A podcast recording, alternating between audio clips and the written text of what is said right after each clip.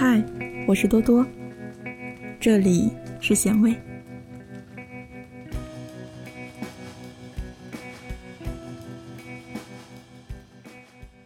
原谅也是要讲条件的。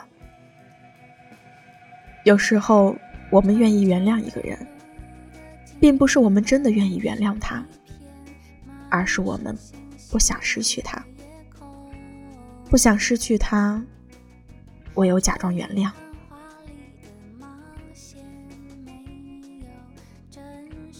他有第三者，我们伤心的说：“我原谅你。”而我们只是不想输给第三者。所谓原谅的，其实也很现实，没有的选择，只好原谅。经济上需要他。感情上依赖他，原谅是讲条件的。然而，一种假装的原谅，往往无法长久。在最需要的时候，在跟第三者争胜负的时候，你慷慨的原谅了他。一旦他留在你的身边，你会开始不甘心。其实你并不想原谅，你无法欺骗自己。一段爱情可以由爱重新开始，却不能由原谅重新开始。当他说：“我对你已经没有爱的感觉了”，你还可以原谅他吗？如果这样也可以的话，那你实在是太对不起自己了。有一个女孩告诉我说，她跟男朋友在一起八年了，她一次又一次的原谅了他的不忠。而这一次，她不想再原谅了。他外表迷人，富有，他在经济上一直照顾他。但是他现在不能留恋这些。他买了一张新的床，把长发剪短，去跳健康的舞蹈，去进修学习。他说的很好，我认为他是失恋者的典范。当一个男人不再爱你的时候。你花他的钱也不会花的快乐。所有的原谅，无论是真的，还是假装的，是否也该有底线呢？